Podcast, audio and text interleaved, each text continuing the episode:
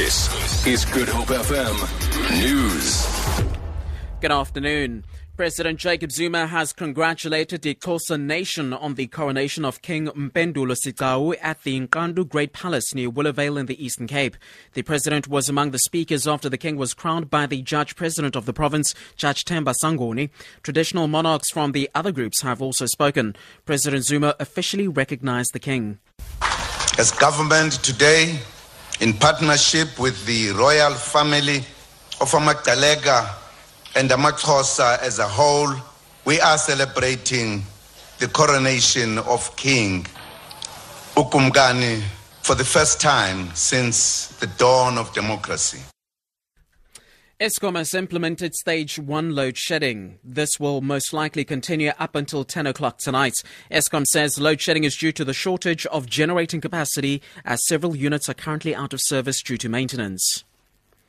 The Western Cape Social Development Department says it, spend, it spends about 93 million rand every year to fund various programs to fight drug abuse in poor communities in the province. The department has partnered with the University of the Western Cape to train community workers to deal with the scourge. 66 workers received their certificates today. The department's Charles Jordan. We have decided to build up this relationship with the universities to actually upskill community members and even social workers to get further qualifications in addiction and these kinds of things. Um, and that helps when they go back into the community where they actually then can support community members or actually present their own programs. Specifically, our social workers that's been trained, that upskills them completely so that they know exactly how to deal with one of our clients. The FNB Cape Town 12 1 run has attracted almost 10,000 entries for its first ever event to be held on Sunday. Event organizer Michael Meyer says the 12 kilometer route, which starts in Milnerton, ends in the city centre, is rather unique. Well, I think around the FNB Cape Town 12 one run, we've really tried to innovate and do things in a fresh way with road running. But at the end of the day, we've got close to 10,000 athletes lining up on Sunday, which is absolutely phenomenal for a first event.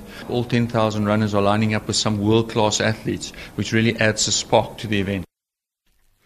And finally, on the currencies market, the rand is trading at 11.81 to the dollar, 18.63 to the pound sterling, and 13.46 to the euro.